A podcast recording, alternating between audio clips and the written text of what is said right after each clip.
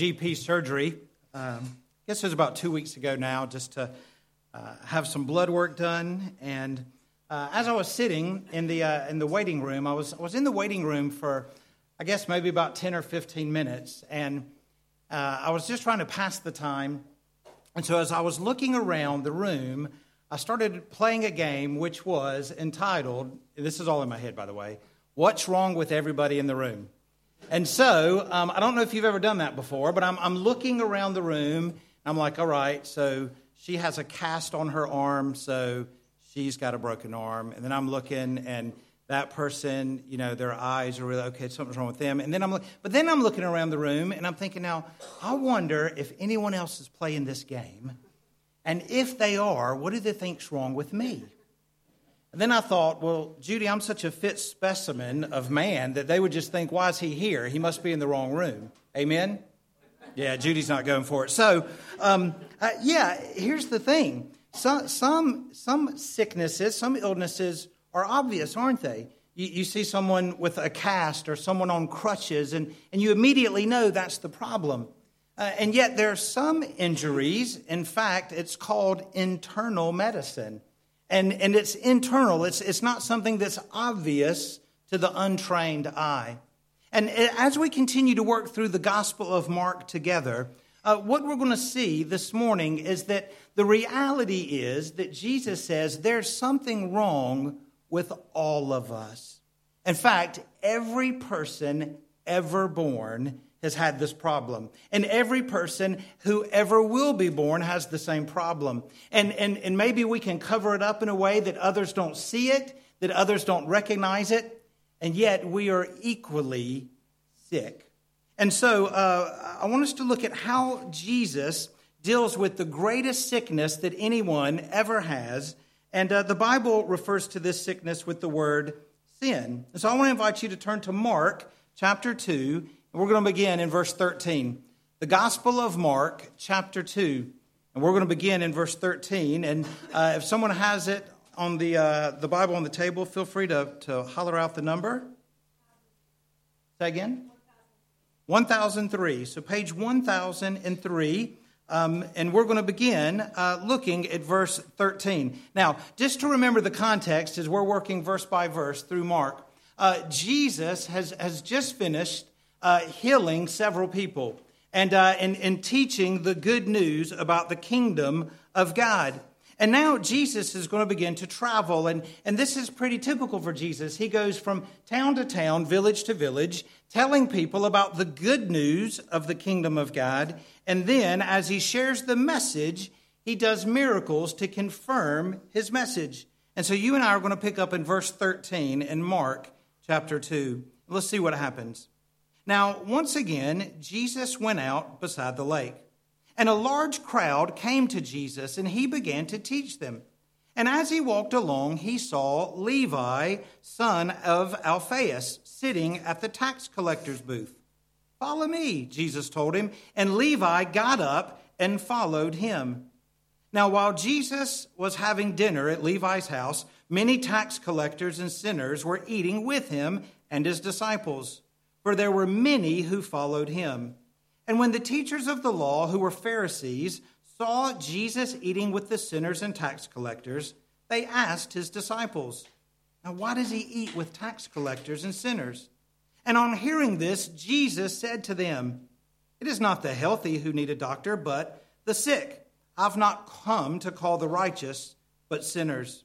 Now, John's disciples and the Pharisees were fasting.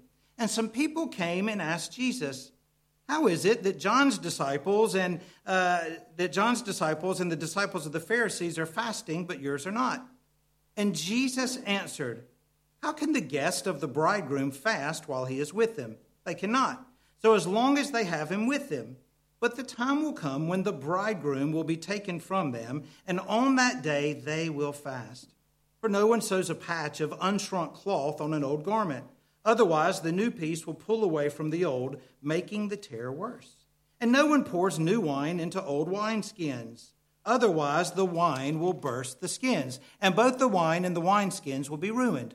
No, they pour new wine into new wineskins.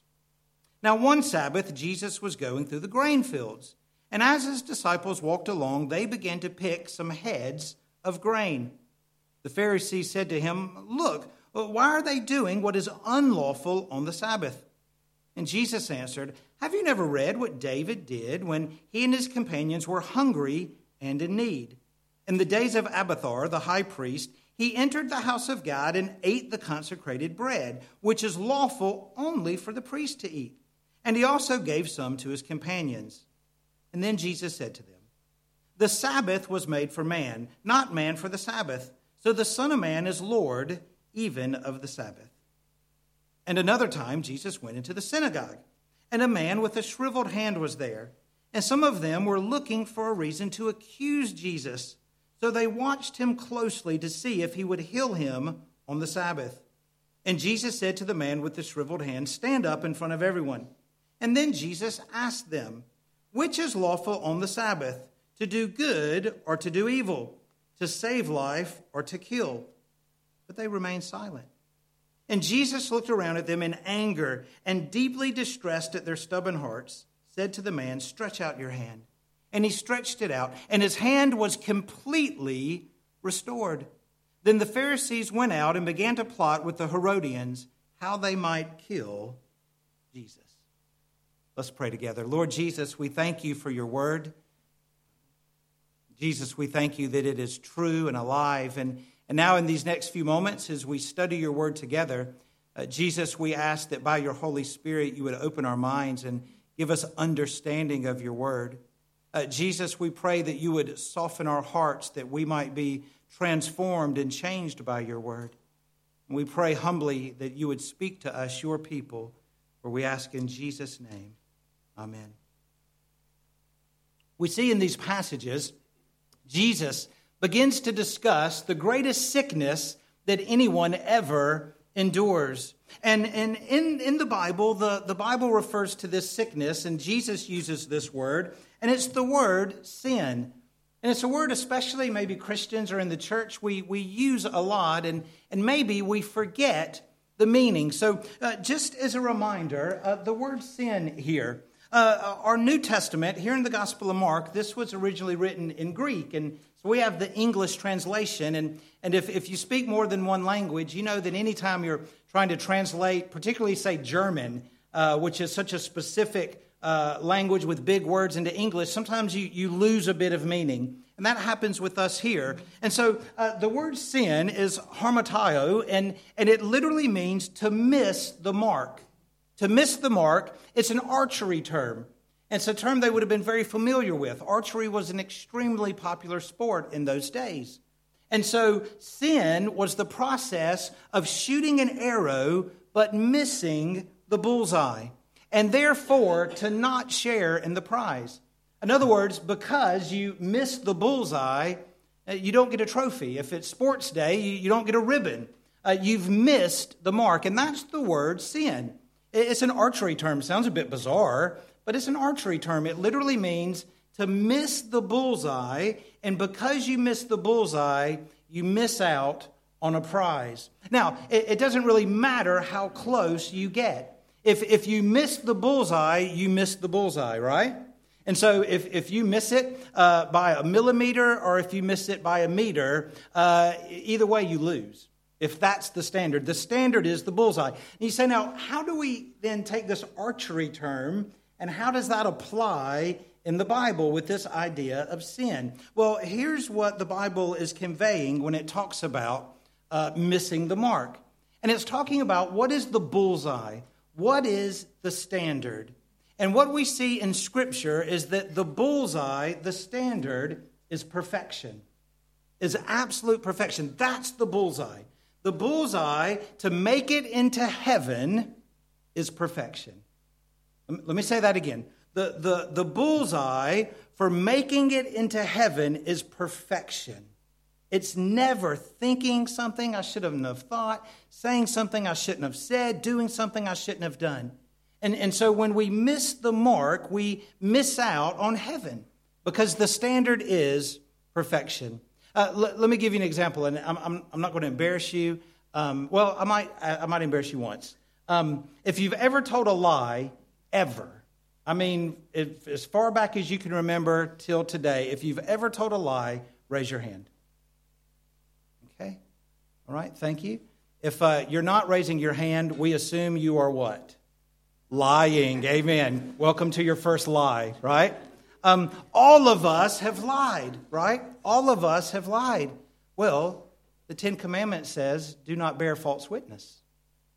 It says, do not lie. So we've broken one of the ten. Everyone in here, we, we've broken at least one.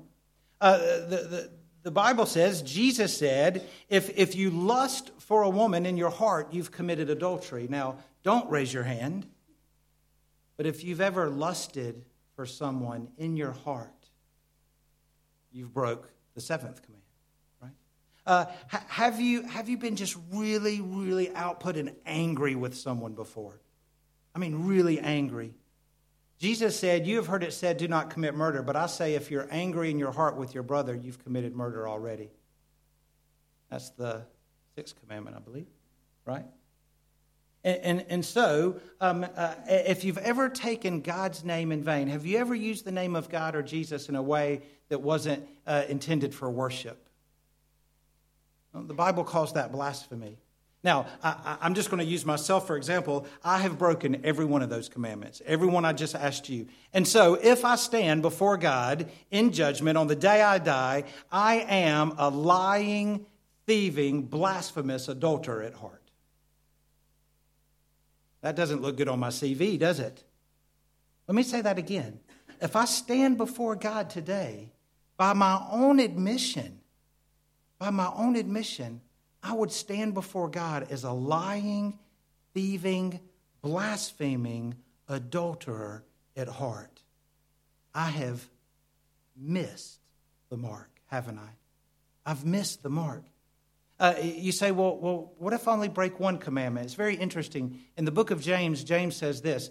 He said, if you've broken the law in one place, you've broken the entire law. Uh, if, if, if I drop this glass and it shatters, how much of it is broken? All of it, right? All of it. And, and so um, that is the standard. And we see that all of us have, have missed the mark. And, and, and don't feel bad because you're in good company. It's called humanity. The Bible says, None are righteous, no, not one. From Billy Graham to the Pope and everyone in between, all of us have broken God's law in one way or the other. We've all done it. And, and so the Bible says, None are righteous, no, not one. That all have sinned and come short of the glory of God. All of us have broken God's rules at one point or another. So, uh, how does Jesus then uh, respond to this? Well, um, we're going to see this word sinner. Um, and and it's, it's obviously from the same word, uh, sin. It's, it's a wee bit different here, uh, hamartalos, and it means this uh, it has two separate meanings. It can either mean someone devoted to sin and wickedness, or someone not free from sin or wickedness. Two different meanings. Take a look again. This can be someone who is devoted to sin or to wickedness, or someone who is not free from sin or wickedness. So, uh, in the first case, it would be let's take your just run of the mill standard bank robber, right? Um, uh, just someone who they are passionate about robbing banks. They love it. They enjoy it. It's what they do. By the way, if that's your friend, you need new friends. Amen. Um, but they're just passionate about robbing banks. Like they feel no conviction about it. They don't feel bad about it. That is someone who is devoted to sin and wickedness. Now, that, that's a silly example, but let me give you a real example. Right now, it's estimated there are probably around 30,000 women who are being sex trafficked right now in the UK. And I mean, the number's got to be more than that. Those are just the ones we know about. And in almost every instance, I saw a documentary about sex trafficking in the UK recently, and, and they were interviewing uh, a group of girls and asking how did it start with them. And every one of them had the same story. Their boyfriend came to the UK with a plan. The plan was to sell his girlfriend into prostitution. So the boyfriend came to the UK first, stayed here for about six months, keeps in contact with his girlfriend back in the home country. And finally, he calls her up and says, I love you. I miss you. I just can't go another day without you. Would you come and move to the UK? She says yes. She gets here. The first thing he does is says, "Ma, please have your passport so I can keep it safe." He confiscates her passport. Now she's stuck. She can't leave. And within a matter of weeks, she is now enslaved in sex trafficking. I would say that is a man who is devoted to sin and wickedness. That is a man who is devoted to sin and wickedness. But then there's a second category, and it's someone who is not free from sin or wickedness. This is different. This is the acknowledgement that there's, there's something in my life that I'm struggling with, and I just can't seem to beat it. I, I, just can't seem to have victory over it. The Apostle Paul, eh, that's his story. He, he's in the second category. He was in the first category, right? He was persecuting and killing Christians, and then Jesus saved him. And he moved from number one sinner to number two. And he says this in Romans chapter 7. Paul says this He says, I, I, I read the Ten Commandments, and I know what I should not do, and yet that's the very thing I keep doing.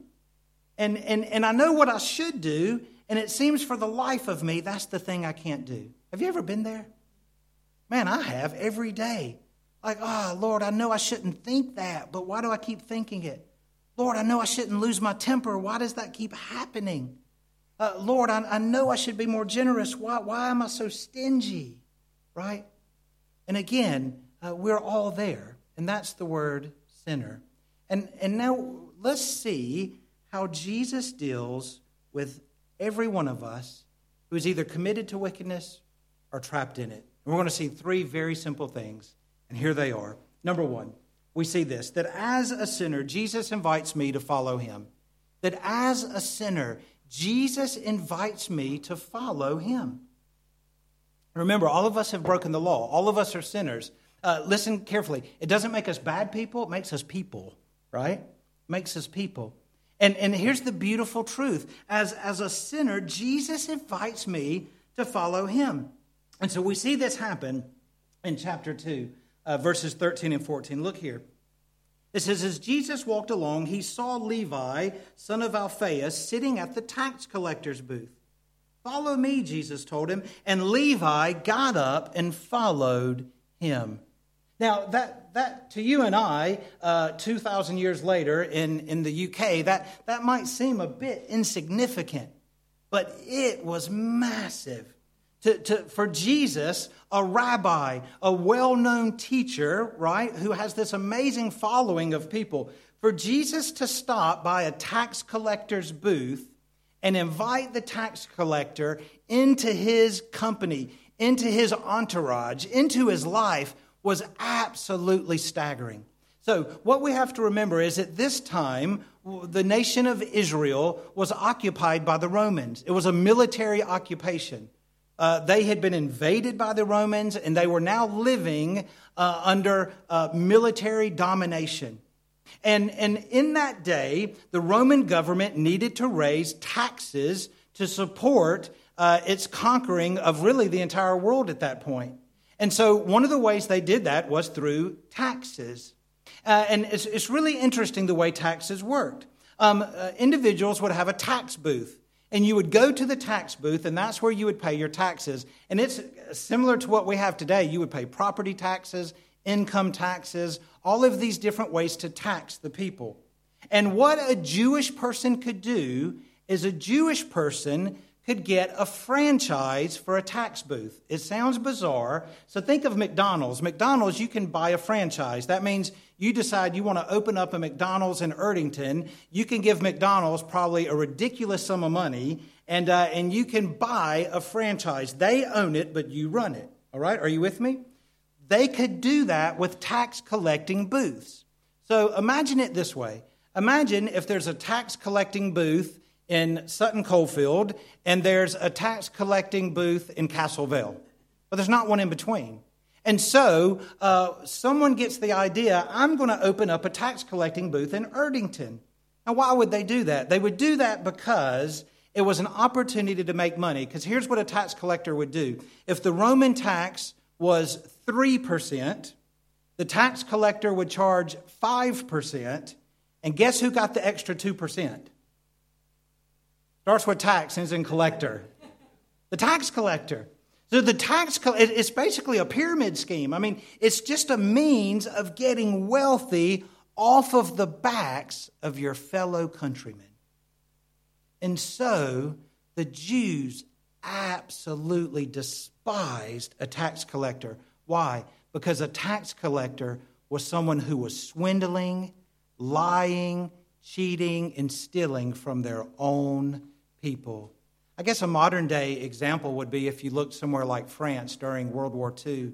You had occupied France under the Nazis, and you had those in France who were called collaborators, those who chose to work for and with the Nazis against their fellow Frenchmen.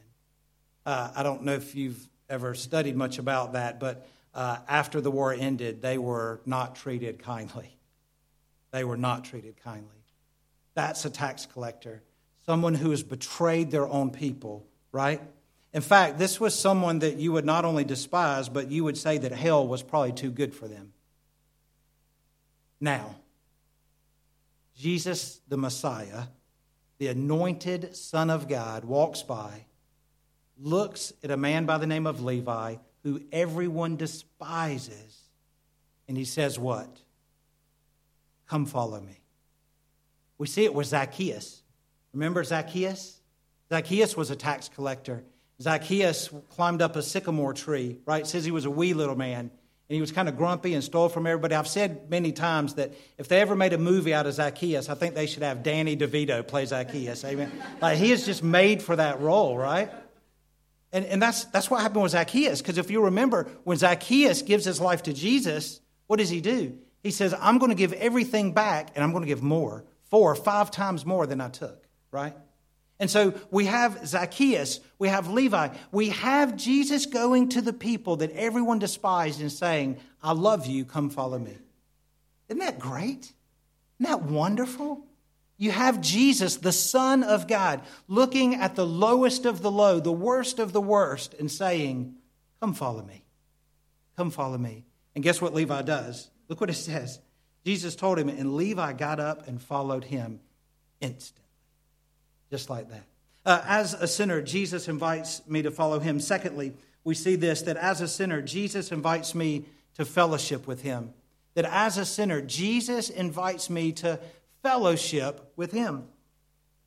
Look what it says here in verses uh, 15 and, uh, through 17. It says, While Jesus was having dinner at Levi's house, many tax collectors and sinners were eating with him and his disciples for there were many who followed him. And don't miss this. While Jesus was having dinner at whose house? Levi's house. Many tax collectors and sinners were eating with him and his disciples, for there were many who followed him. Isn't that lovely? Again, it, it follows the same pattern as Zacchaeus. It follows the same pattern. Do you remember Zacchaeus is in the sycamore tree? Jesus comes by he looks up to Zacchaeus, and do you remember what he says?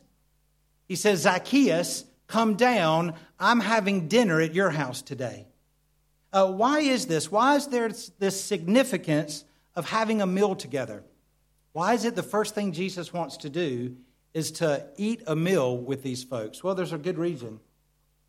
Again, some of it is, is maybe lost on our culture, lost on our context. I, will say uh, earlier when we were sharing your your best meal or your worst meal experience, there was loads of laughter and conversation. Did you notice that? In fact, Dan had to kind of get us back together, right? There's something about food that, that just brings joy to the human heart, even talking about it, right? And, and so, in their culture, to have a meal together, the food was actually secondary. Uh, the, the physical nourishment was secondary to the purpose of the meal. Uh, the menu, in fact, was pretty insignificant. The main event at the meal was not the food, but the company. Let me say that again. The main event at the meal was not the menu, but the company. Uh, it, it was all about being together. And when you had a meal, it was a public declaration of these are people in my life who I love and care about. In fact, often when they had meals, the word used is oikos, the name of our church here, oikos.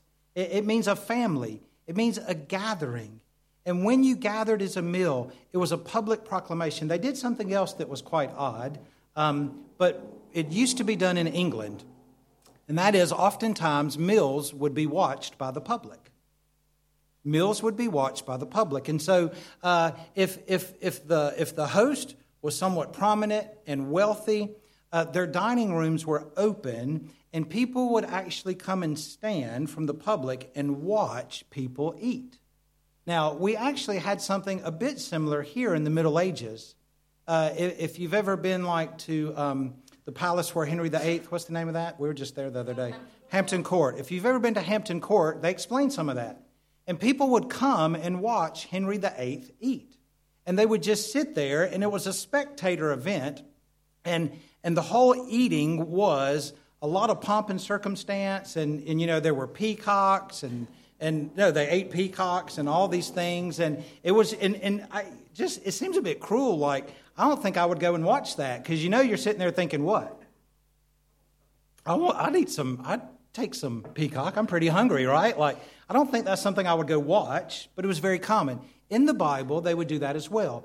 And, and most scholars agree that's probably what's happening here and with Zacchaeus. Jesus, don't miss this, he is publicly identifying that these people around this table, these are my friends and family. Jesus is publicly declaring that the men and women around this table, they are my family. Well, in the meals of Jesus throughout the New Testament, he's eating with prostitutes, he's eating with tax collectors, he's eating with thieves. And Jesus eats the meal to say, These are people I love and care for. Isn't that good news? And I have fellowship with them. So, as a sinner, Jesus invites me to follow him. As a sinner, Jesus invites me to fellowship with him, to be part of his family. But then, lastly, uh, we see this that as a sinner, excuse me, Jesus invites me to place my faith in him. As a sinner, Jesus invites me to place my faith in him. Jesus now goes, and we see uh, he just goes from one location to another, to uh, a wheat field and then to a synagogue. And there on, in the synagogue, there's a man with a withered hand. We don't know exactly what was wrong, but there's something wrong with his hand. He has a visible ailment, right? And the big question is is Jesus going to heal him or not? Because on the Sabbath, on their day of worship, their rule was you were not allowed to heal people. And Jesus, like you and I, is thinking, what a dumb rule, right? Jesus says, in fact, were the rules made for us? Or we, we made for the rules, right? Uh, just a little footnote, by the way Jesus is not into rule keeping. Some people who maybe have never read the Bible, you might think that God's just up in heaven as this big killjoy and he enjoys zapping people and doesn't want anyone to have any fun. It's quite the opposite. In fact, in the very beginning, when God made everything, there was just one rule, and that was don't eat the fruit of that tree. Everything else, go, go have fun, right? There's just one rule. And, and so Jesus is like, this rule's dumb. Like, what do you mean? This, this guy, his hand is obviously not working. You're telling me I can't heal him because of the day on the calendar? And so Jesus says, No, I'm, I'm going to heal him. And, and, and obviously, the man exercises faith, and what happens? He is healed, he's restored. And, and so uh, Jesus looked around at them in anger. Isn't that funny? Anger. And deeply distressed at their stubborn hearts. And he said to the man, Stretch out your hand. He stretched it out, and his hand was completely restored. Completely restored. Uh, Jesus uh, calls us to place our faith in him. This man places faith in Jesus, and he is healed. As a sinner, Jesus calls me to follow him. How amazing is that? Uh, and, and by the way, isn't it great that Jesus didn't look at Levi and say, All right, here's the deal follow me, but first you have to clean your life up, you got to get your act together, you, you got to repay the money, you got to do some good works, you got to do some, prove yourself, and, and then once you prove yourself, come follow me. Is that what Jesus said? No, Jesus said, right in the middle of your messy, mucky, sinful life, come follow me. Jesus says, in fact, I want everyone to know that you are someone I love and care for. Let's have a meal together. And now Jesus says, place your faith in me, and your life will be changed forever. It is pretty clear that Matthew's life was changed. Levi is also known as Matthew. Was his life changed forever? Yeah, the first gospel in our Bible is the Gospel of Matthew. I would say his life was changed forever. Was Zacchaeus' life changed? Obviously, he even tells Jesus, This is how I'm going to restore uh, what I took from others unjustly. His life was changed forever. And the invitation still stands for you and I today, and that is that we would place our trust and faith in Jesus Christ. Uh, one, one final thing, and we're done, and it's this.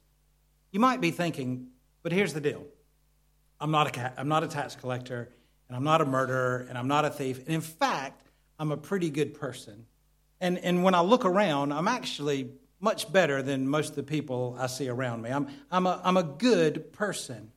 And so I want us just to quickly see um, what it would mean to be a good person. All right? So I'll, I'll look this up. Uh, right now, the average UK life expectancy is 81 years. All right? It's uh, 82 for women and 80 for men. So we split the difference and said 81. Okay? So the average life expectancy is 81 years. Let's say that you were not aware of right and wrong really until we're going to be generous and say the age of 12, right? Your kid knows it long before then, amen? Um, but we're going to be generous and say not till the age of 12, because the Jewish people, you're not an adult till you're 12. So the age of 12 is when you're going to become aware of your sinfulness. So that means from 12 to 81, that's 69 years. 69 years. Everybody still with me? All right. Let's say that you sinned just one time a day, just once a day. Now, I don't know your life, but I'm usually a couple of times before breakfast. I've, I've sinned a couple of times, right? I've lost my temper, or I've been frustrated, or I've ignored God, right? But let's just say one time a day, you thought something you shouldn't think, said something you shouldn't said, did something you shouldn't do, neglected to say something or do something that you should just one time a day, and you die at the age of 81 and you are a good person. I think we'd all probably say you're a good person, like one sin a day. That's pretty spectacular. And you had to stand before a holy God, and He wants to know did you hit the bullseye of perfection? When you stood before God, you would have 25,185 sins. 25,185 sins. I think our argument for being good would probably go on deaf ears. But here's the good news uh, there's bad news, and there's good news. Here's the bad news the Bible says this in Hebrews each person is destined to die once, and after that, face judgment. It's guaranteed. It's guaranteed. Death is a guarantee, right? And the Bible says that after death comes judgment. Every single one of us will stand before a holy God. And no one will be beside us but us. And if I only sinned one time a day and I make it to 81, I have over 25,000 sins I need to give an account for. And I'll be without excuse. And good on him, there's no way a holy God could let me into heaven. Because the standard is perfection. The only person who makes it in is the person with zero sin. But here's the good news it's the second part of the verse in Hebrews. And it says this So also Christ was offered once for all time as a sacrifice to take away the sins of many people. Isn't that beautiful? It's guaranteed that I will die and stand before Jesus. But it's also guaranteed that Christ was offered once for all as a sacrifice to take away the sins of many people. Have you ever had a parking ticket? Maybe a speeding ticket? I have. Have you ever had someone pay it on your behalf? I haven't. In fact, that's a bit bizarre. Why would someone else pay my ticket? Right? I'm the one who committed the felony. I committed the crime. I would expect someone else to pay my penalty. And yet, the gospel says, the Bible says, that while we were yet sinners, while we were yet enjoying wickedness or held in slavery to wickedness, while we were yet sinners, Christ died. And the Bible says this that he, speaking of Jesus, that he who knew no sin became sin for us that we might become the righteousness of God. That he who knew no sin, the Bible says in Hebrews, Jesus was tempted in every way as a man, yet without sin. He was tempted to lie. He was tempted to lust. He was tempted to neglect. He was tempted to blaspheme. But at every temptation, he refused. And Jesus is the only one who stands at heaven's gates with zero sin. He is the only one who ever hit the bullseye. And the Bible says that he who knew no sin, he became sin for us that we might become the righteousness of God. An exchange has taken place. I committed the crime, but Jesus paid the fine. And by dying on the cross, Jesus paid the fine that I could not pay. Uh, we sing the old song, What can wipe away my sin? Nothing but the blood of Jesus. Jesus died for you, and Jesus died for me so that we wouldn't have to pay the debt of 25,000 sins. And so the Bible says that if we'll confess our sins and, and profess with our mouth that Jesus is Lord and believe in our heart that God raised him from the dead, we will be saved. And so I, I want us to conclude with just this question. I want you to really hear it and answer it to yourself. Don't answer out loud, but, but answer this. If you died today and stood before God, and God said, Why should I let you into my heaven? What would your answer be? In the UK, 7,000 people will die today. Today. Some of them anticipate it, some of them have no idea it's coming. But 7,000 people today in the UK will stand before God. And if that was you, and God said, Why should I let you into my heaven? What would your answer be? I think we would all agree the answer would not be that any of us are good enough. We have a dilemma. We committed the crime. We should pay the fine. But praise be to God he sent his only Son to die in our place, that whosoever believes in him shall not perish, but have everlasting life. And so I would wonder would you consider praying? This is a very simple prayer. It's not magic, they're just words on a screen. It's a simple prayer that, Billy Graham used to use around the world. When he would invite people know Jesus Christ as Lord and Savior. And it simply says this Dear Lord Jesus, I know that I'm a sinner, and I ask for your forgiveness. I believe, Jesus, that you died for my sins and rose from the dead. I turn from my sins, and I invite you to come into my heart and life. I want to trust you and follow you as my Lord and Savior. In Jesus' name I pray. Amen. Maybe today you realize that that's a prayer you need to pray. Maybe you realize that you need to place your hope and faith in Jesus Christ, not in your good works. Let's pray together. Lord Jesus, we love you. We praise you. We thank you for your holy word.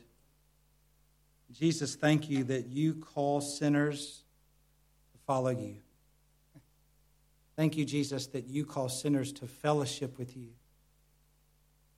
Thank you, Jesus, that you call us to place our faith in you. Lord, you say in John 3:17 that Jesus, you did not come into the world to condemn the world, but that the world might be saved through you. Jesus, you're not here to condemn us. You're not here to pour guilt upon us.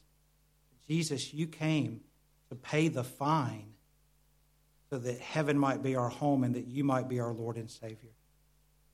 And as everyone has our eyes closed and maybe our heads bowed, I just want to ask, and uh, if you, I mean, I mean, really, if you stood before God today, your eternal destination was at stake, what would you say? And maybe today you would need to pray this prayer that's on the screen. Or again, they're not magic words. However, you would express it But maybe you need to call out today and just say, Jesus, yeah, I admit that I'm a sinner. I admit I've missed the mark. And I know that, that there's nothing good in me and there's no way I'm good enough for heaven. But Jesus, thank you that you died for me. And Jesus, I believe you died and rose again. And I ask for your forgiveness. I say, sorry. Jesus, come into my life and change me. And I'm going to close this in prayer in just a minute. And if you've maybe done that this morning, maybe you've prayed this prayer and, and you want to you want to know Jesus Christ, you want to uh, stop trusting in, in, in your goodness that doesn't exist, and you want to place your hope and faith in Jesus, then would you pray that today? And before you leave, Dan is going to be here, and um, it's really important that you, you speak to Dan so he can rejoice with you, but then we can begin to share with you how you can begin to love and follow Jesus, just like Zacchaeus did and just as Levi did. So, Lord Jesus, thank you that you are mighty to save. Thank you that you love us, that you paid the penalty we could never pay. And thank you, Jesus, that heaven is our home and we are children of God, Jesus, when we place our faith in you. And so, Lord, I pray that if anyone here this morning has prayed that prayer, that they'll just speak to Dan and, and we can rejoice and celebrate and, and begin to be on a, a wonderful journey of knowing and loving you, Lord.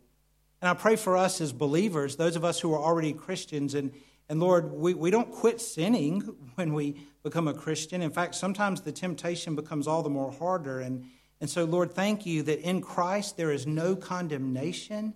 And thank you, Jesus, if we're a Christian, but maybe we find ourselves trapped in sin or bound up in a sin that we just can't shake loose. Thank you, Jesus, that you still love us, that we are still your child, and there is hope. And so, Christian, I, I would just ask if you find yourself struggling with something today, does it make you a bad Christian?